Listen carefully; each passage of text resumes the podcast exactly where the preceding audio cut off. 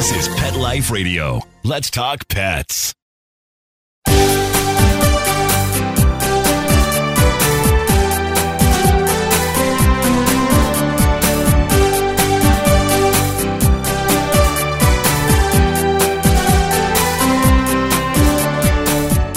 Hello and welcome to Working Like Dogs on Pet Life Radio.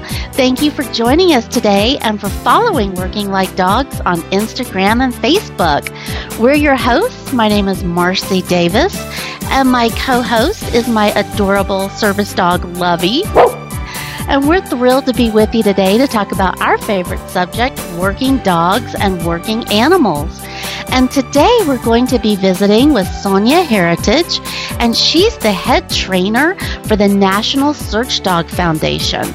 And Sonia is going to be talking with us today about the Search Dog Foundation and some of their most recent deployments and about all the amazing work that they're doing.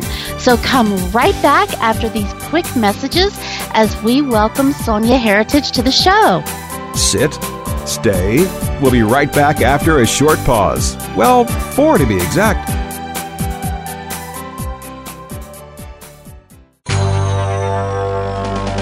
designerpetsweaters.com. Hand knitted designer sweaters for your precious pup or cool cat. Beautiful couture patterns for your pets, including custom knitted formal wear, casual wear, yachting, and even sports themed. Many designer pet sweaters include feathered tammy hats, top hats, and a lot of sparkle. Each sweater includes leg loops, front paw sleeves, and leash opening. Visit designerpetsweaters.com to order your four legged fashions today. Your pets will stay warm for the winter and be runway ready. Large or small, we fit them all. DesignerPetSweaters.com.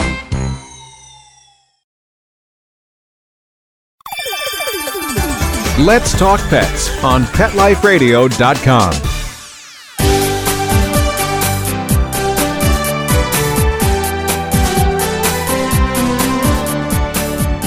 Welcome back to Working Like Dogs on Pet Life Radio. We're so excited to have Sonia Heritage with us today from the National Search Dog Foundation. Hello, Sonia, and welcome. Hi, Marcy. Hi, Lovey. Good to be here. Lovey's wagging her tail. Yeah, so we're so happy you could be with us. So, yeah, Sonia, we just hear about all this amazing work that you guys are doing. And we were so excited that your founder, Wilma Melville, was on the show quite a few years ago, but we're so glad that you're back to talk with us about some of the most recent things that are happening with the National Search Dog Foundation. But first of all, just tell our listeners what is your mission there, just so they can, can get an idea of what you guys do. Well, we're a nonprofit and we rescue dogs from shelters. Um, we find the dogs that have the desires that and drives that we need, but we rescue dogs and then we train them here, and then we pair them with first responders that are already uh, attached to task forces across the country and follow their training until certification and beyond. So we stay pretty busy here, and we're the only entity out there that provides that after training all the way through. So our goal is to have train above and beyond certification and just be ready when the when the call comes. Wow. Well, when you say task forces, tell us more about that, Sonia. What are those? Who are those task forces? Well, there's 28 task forces, FEMA task forces across the country, and they're located, you know, in key areas. Not every state has a FEMA task force, but what that is is when they go out the door, they go out with about 80 people. So it's not just dogs. The dogs are a, a large part of the search component, but the FEMA teams have everything to find survivors that are buried in the rubble, in heavy debris, reinforced concrete buildings, and whatever else. And then the rescue squads, the tools and equipment to get those survivors out safely and the knowledge to do that. So it takes a village. Yeah. and um, that they come, you know, self-supportive. We live in tents, generally speaking, and they bring everything that you need to support those folks that are out there and so that we don't impact the area that's already been impacted by disaster. Right. Oh, that's wonderful. Well, one of the things I, I love so many things about you guys, but one of the things I really love is that you use rescue dogs. So tell us Right. more about that. How do you do that? How do you find the dogs? How do you train them? Tell us about that. Well, we have people all over the country that are recruiters for us that kind of keep an eye out. That's the challenge is, you know, dogs, not all shelters keep dogs for a long time. And a lot of the dogs that we, well, really, most of the dogs that work for what we do, they don't have a great history on them. I mean, we're not looking for an aggressive dog, but the dogs that we look for because they're so pushy and so, you know, um, boisterous and if they see a toy they're going for it and you know nothing's going to get in their way and they don't fit well you know and so they're the dogs that run away and the dogs that are always just getting into trouble but have a oh my gosh, just an addiction to the toy. And it's not about just the toy, it's about the game, you know, about that tug of war, that contest, that and so we can take that dog that is so highly driven for that toy and say, all right, well, if you find this odor, you're going to get your toy and we just build from there. So the first thing that we do is we screen the dog, and our screening involves toy possession, which is the number one trait for a detection dog that they have to have. A toy that is more important than anything in the environment in a new environment. You know, that if they want to carry it around and sniff, they can do that. But if they drop that toy and then go to sniff something else and walk away from it and forget about it, then they don't have enough right. desire. It doesn't yeah. for them you know? Yeah. So we're yeah. looking, I mean, it truly is an addiction. You know, these dogs, when they see the toy, I mean, they start drooling. Right, They, right, they're you know, they start obsessed. shaking. Right. Their Right. eyes dilate. You know what I mean? It's just like it's like it love on steroids. response. Yes. yes. Exactly, you know, and if you see that, then it's like, oh, okay, you know, so this is important to you, you know, it's they're precious, you know. Yes. Um, and so then we say, all right, so what if I take this toy and I throw it up in the rubble, you know, um, and we'll do an immediate release. Uh, we'll throw it up about like 20 yards, you know, into the rubble and see, you know, can the dog, the dog can't worry about their footing and hunt at the same time. You know, so do they look at those rocks and that debris like flat ground and don't care, or does it? Do they get shaky legged? Do they go low to the ground, or do they just go like, uh, uh You know, I need to get off of here. And if they don't care, then we put a 15 second delay and throw it further in the rubble. And then we move to another spot and do a 30 second delay and then a minute delay to see, okay, well, that obsession, you know, does it go away when you don't see it over time or do you just fixate and it grows and builds and you start barking and lunging and trying to get to it? And Mhm. that's what we want. We don't want any obedience on these dogs whatsoever, you know, um, because it gets in the way. Yeah. Um 'cause then they'll start offering a sit or a down or, you know, trying to make you happy. And it's like, no, no, no, no, just, just tell me what you want. Just be You you. Exactly. Just be your beautiful Yeah. self. Yes. Exactly. exactly, you know. So because yeah, the end result is these dogs are going to go up and hunt on their own. And the handler's going to let them go and they're going to go hunt quickly all around there to find that odor and follow it through to where it's coming out of the rubble and then stay and bark at that location down into the rubble until because they're expecting that toy to come out of the rubble.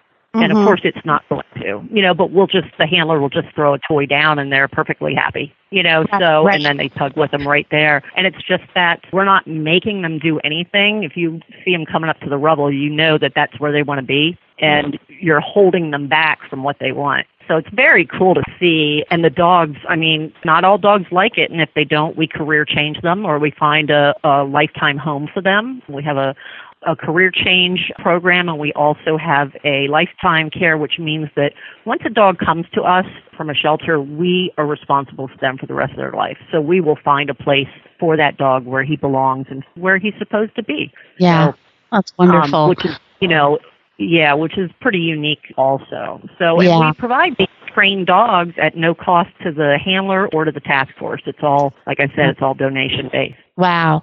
Well, how many dogs do you normally find a year? Like, what's a normal amount? The goal is to find 40, you know, so that we Mhm. can get 20 or more. Um, Mhm. Because it's kind of like the Olympics. It is bringing everything into play, and it's just they all can't do it. You know, some of them Yeah. start out really hot and love it, but it gets harder and harder, and they go like, mm, you know, you know, this is too hard. You Yeah. know, what just was I thinking? Yeah, exactly.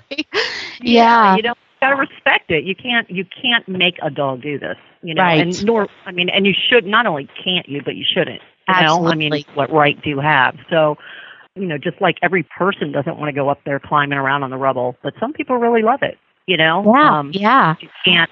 Yeah, you know, so it just takes a certain type, and when we find them, I mean, they're diamonds. They are just unbelievable.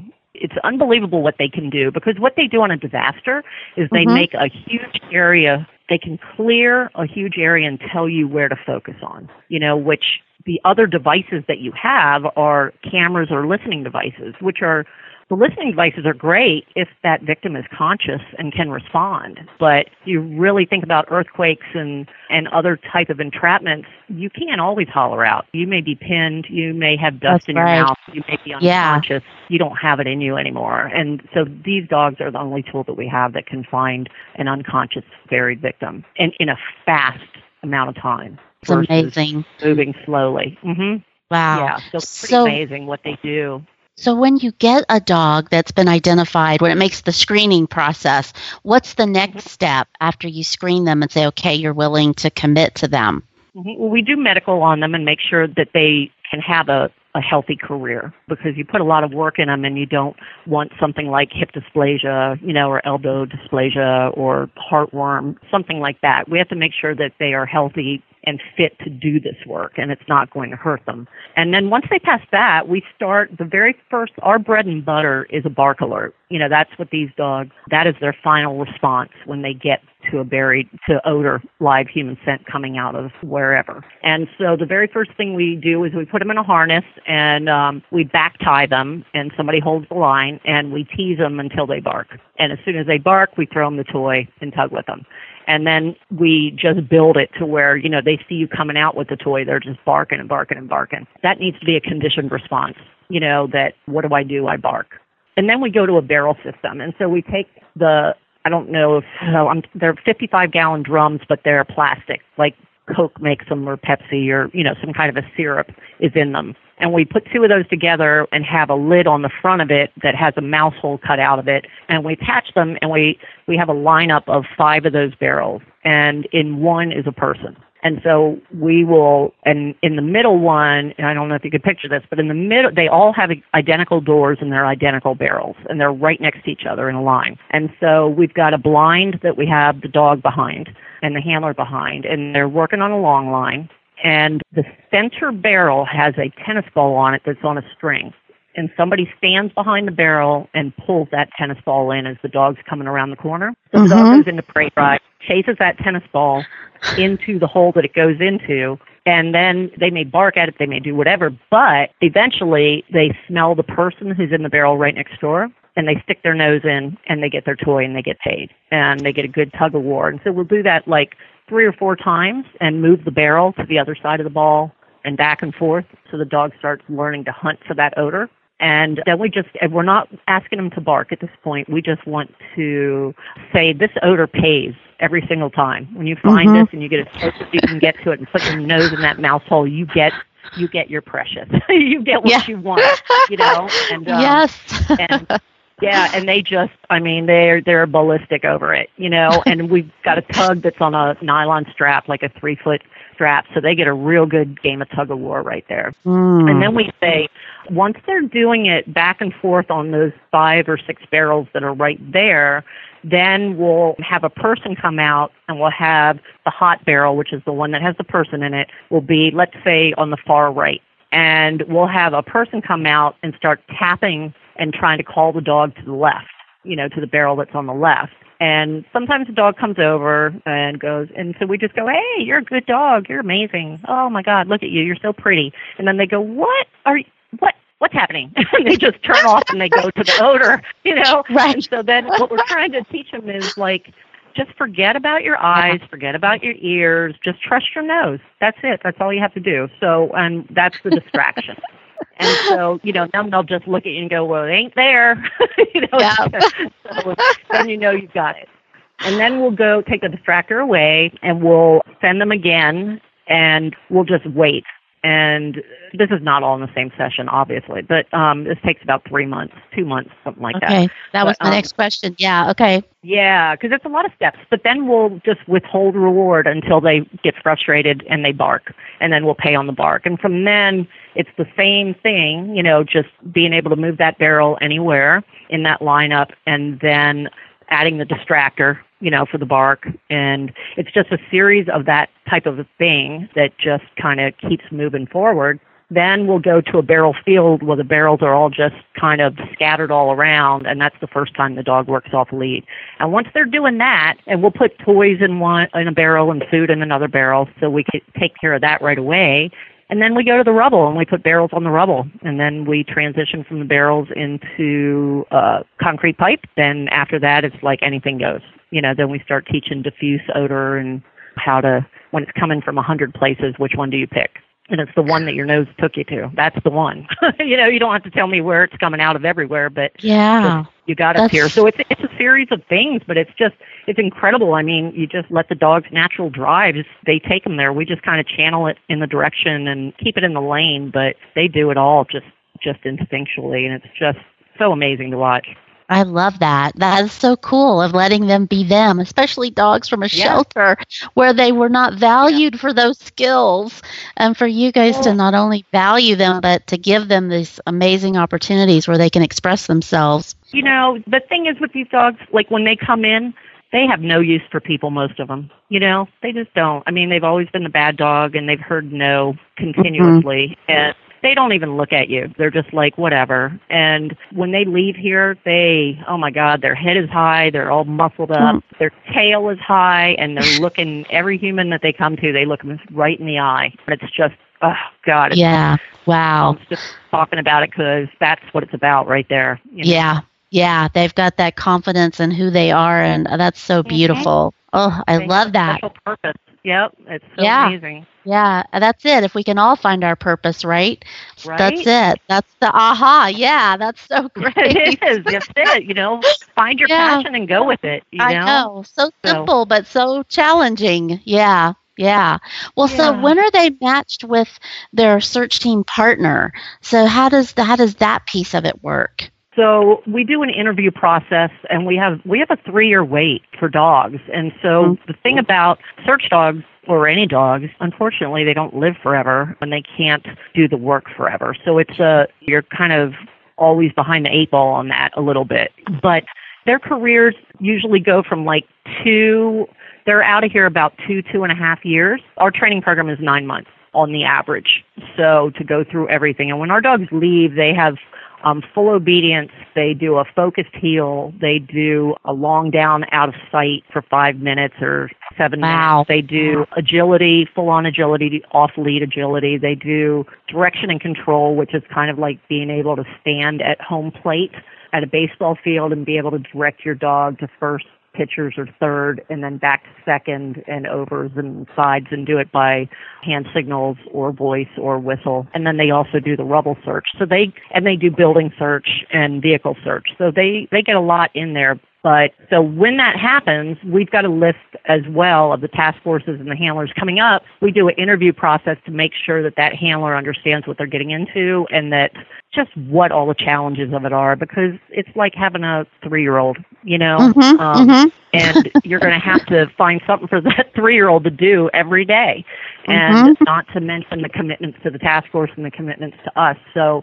some people just think it's cool but they don't really get into the you know you're Yes. probably going to be 10 grand a year out of your own pocket. Can you do that? Yeah. what do you do on vacations? How do you go to your kids all your kids games? It's Mhm. going to impact your life and your marriage and your kids are going to feel it. Can you do it? And everybody can't. Some don't even know they can't. They just you see them you just read the body language. Yeah. and we pick the handlers along with their task force but we have the major input on it and then they wait until they come up in the list and then they come here for two weeks. Uh, we have a 125 acre amazing training center. It's a national training center in santa paula california. And we have rubble piles. We've got a collapsed freeway prop. We've got four train cars that are in a wreck. We have Cool. City, which is like your city block USA that has been completely devastated intact structures, but everything around them is wood debris, furniture, just what you would see anywhere. We have a tilted house that is incredible. It's a a tilted house. Everything here was built to code, so it's it's kind of crazy. Like, how do you build a tilted house to code? But we did. wow, that's and, impressive. Wow. Yeah. We have a covered training area that is like a horse arena, you know, to get out of the sun and be able to work these dogs on agility and obedience in the barrel system, not in the sun. And I mean, it's doggy Disneyland here. I was, know, that's what really I was going to say. Yes, in California. Yeah. Yeah, so it's pretty amazing, and and it's okay. just we our handlers can stay here. We have a handlers lodge, you know, and that they can stay when they're here training. And yeah, it's a spectacular property. It wow. really, really is. It's done right and um pretty wow. amazing. I mean, we our grooming area is two hydraulic tubs right? With two hydraulic grooming tables. Like it's just like we don't have to lift oh, them. When oh, I that's came here, wonderful. we were on my back porch, like in a bathtub. you know, so yeah. it's oh. like this is. It's just we're so grateful. I mean, we really are, and we're so lucky. We know that. Wow. Well, hold that thought because we're going to come right back. We're going to take a quick break and hear some important messages from our sponsors. But we're going to come back and we want to hear more about that and about your recent deployment. So come right back. We'll be right back right after these messages. Stay tuned.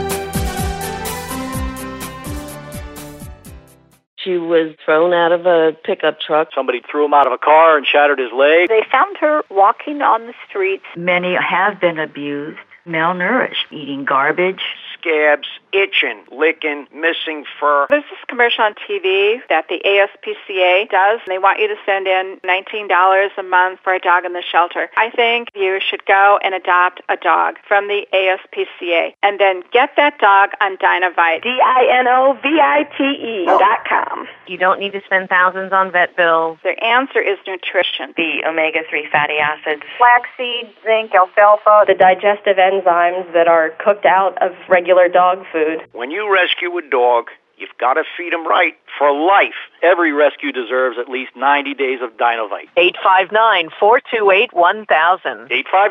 859-428-1000. Dinovite is nutrition. Dinovite for life. D-I-N-O-V-I-T-E dot com. Let's talk pets. Let's talk pets on Pet Life Radio. Pet Life Radio. PetLifeRadio.com.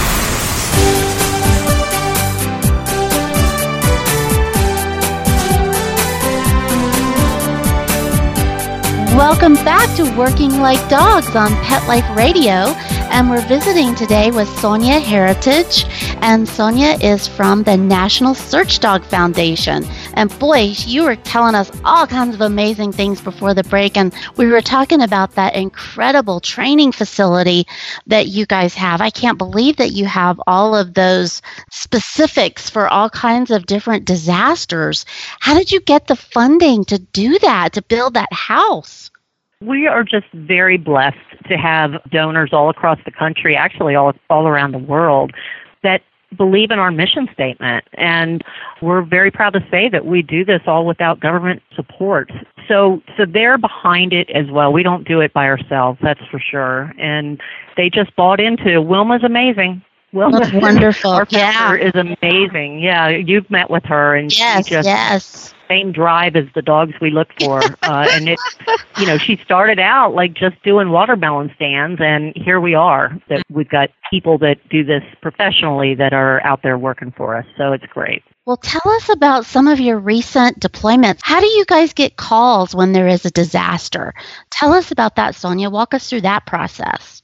Okay, so we don't deploy dogs from Search Dog Foundation. What we do, because our dogs are assigned to handlers that are already on a task force, then the task force gets deployed and Got our it. dogs go with them. So yeah, okay. um, so that all comes down. There's there's a whole system in place as far as if something happens in Santa Paula, which is where we are here, then they would pull from the closest task forces that are available but not impacted.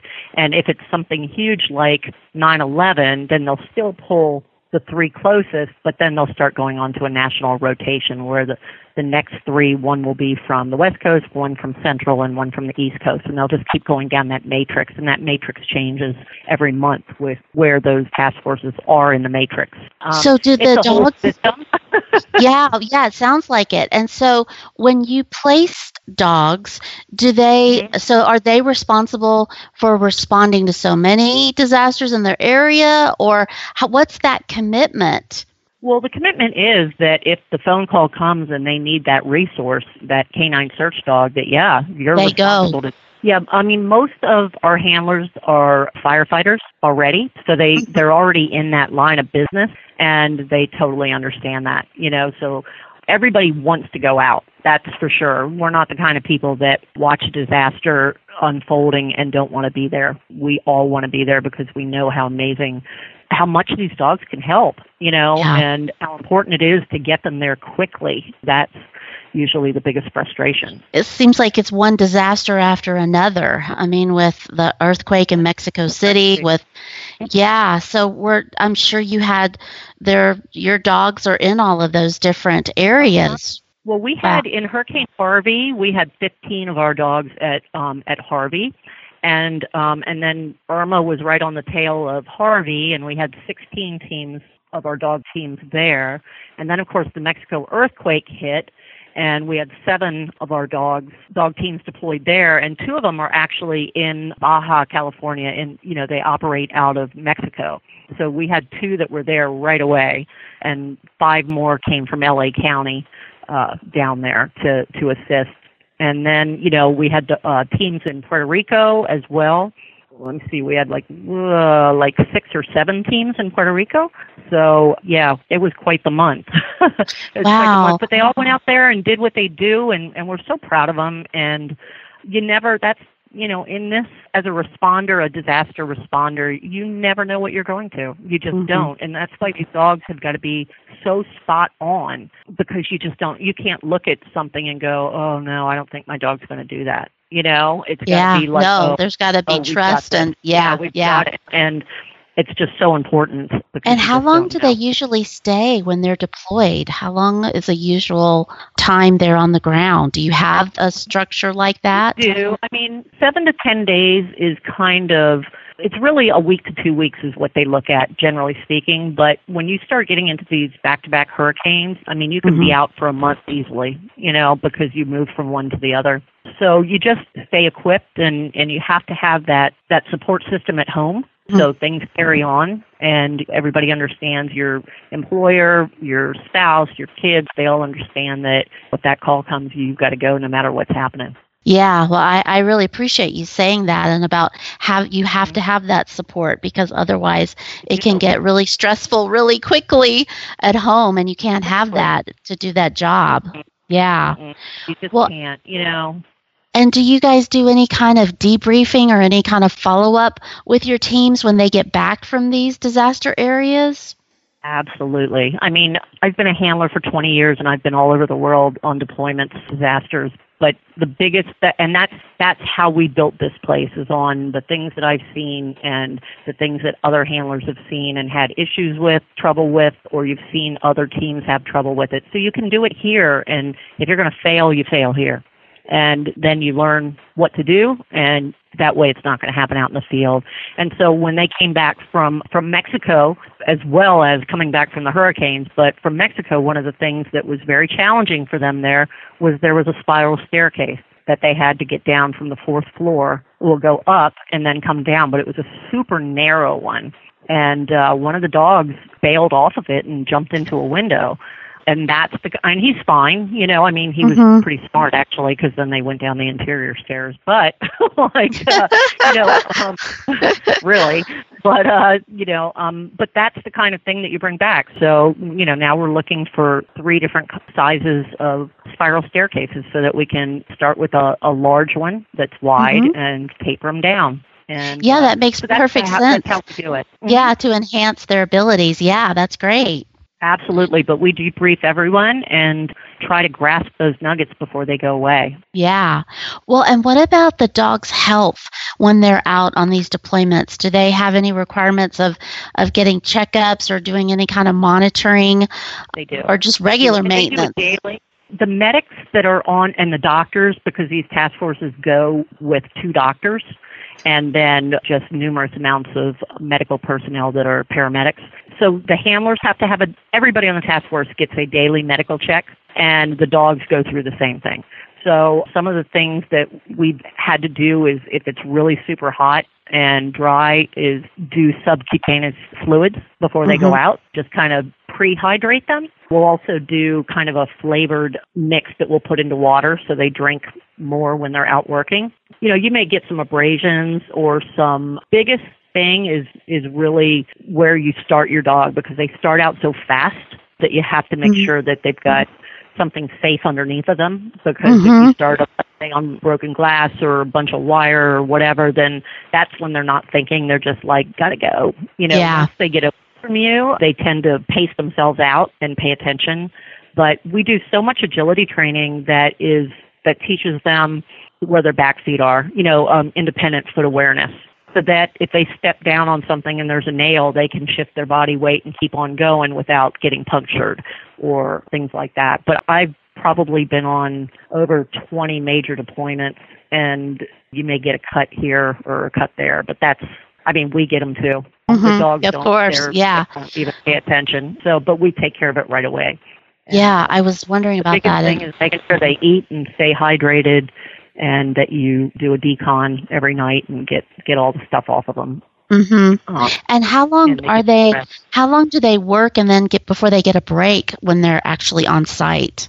You know, these dogs, they search so quickly that you're part of a moving machine. So if it's something like Mexico, Mexico had 40 buildings down. So you would work one area and then I don't know that this happened in Mexico, but this would be the system that the dogs would work one area and then they'd go, they'd put tech search in there after that, which is the cameras and the listening devices. Then a rescue squad would come in. You would move to another area and they'd bring in another set of dogs. It's just a big rotating clock that you keep moving around.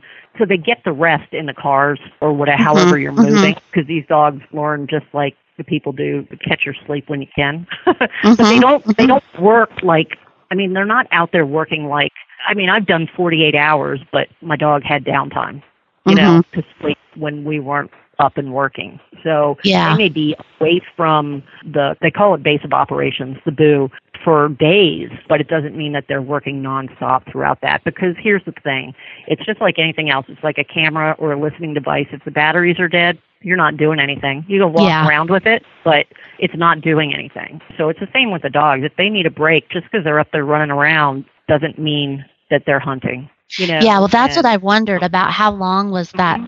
Yeah, that they could be in that hunt. Yeah. And it just so depends. It depends on the weather.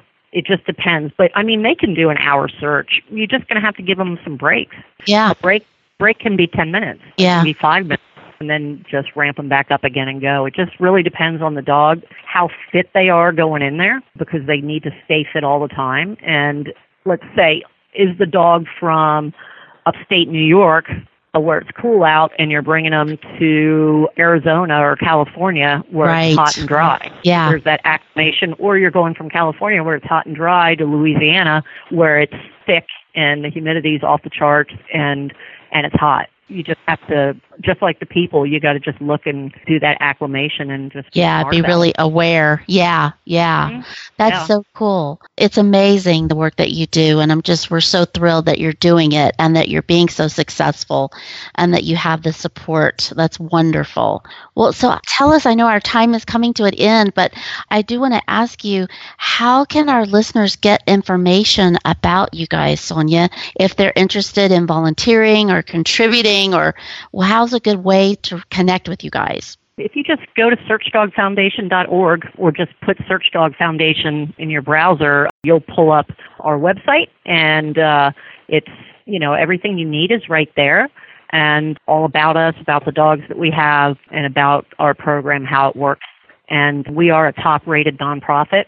So we do pretty well in that. I'm not exactly sure what our, uh, I should know that, what our percentage is, but I mean, we are low, low, low as, as to what is used for staffing and all that. So everybody that works here is just so passionate about the mission and uh I'm just the luckiest person in the world doing what I used to do for free anyway.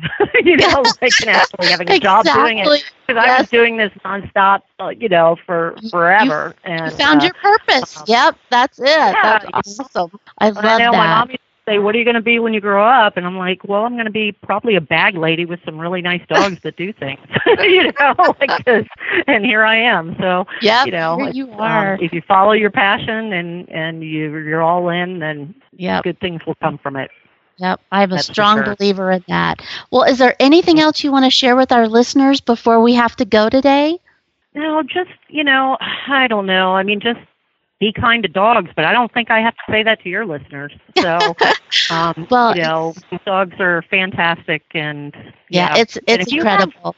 Yeah, and we also have our screening process online. So if there's folks listening that are in shelters or or um, they're trainers and they have a dog that comes through with a client that they go like, oh, this dog just doesn't suit you. We do have that screening process on our website, and maybe it's just a dog that needs to be a disaster dog. You know. Excellent. Oh, I'm glad that you mentioned that. That's great. And we will have your website address and that information up on our site as well so that our listeners can access and find you guys because it's just so exciting what you're doing. It's so it's contagious to hear your excitement. Uh, Yeah. It is. Yeah. It's just, oh my God, there's just so many amazing things about it, you know, that it's a great thing to get up and do every day. That's Oh, well- for sure. Well, thank you so much for the work that you're doing, Sonia. And we hope you'll come back and visit with us again and keep us posted. And boy, Lovey and I would love to see your training facility. That would be an amazing. There you go. Well, if you're Yeah. ever out this way, hmm Yeah. Okay. Well, thank Yeah, you so a shout. Yep, we will. and thank you, our listeners, for being with us today. We love to hear from you. So please keep those emails coming. And you know, you can email us at Marcie, M A R C I E, at petliferadio.com. And we love staying connected with you at Working Like Dogs on Instagram and Facebook. So please stay in touch and take good care. Let's Talk Pets every week on demand, only on PetLifeRadio.com.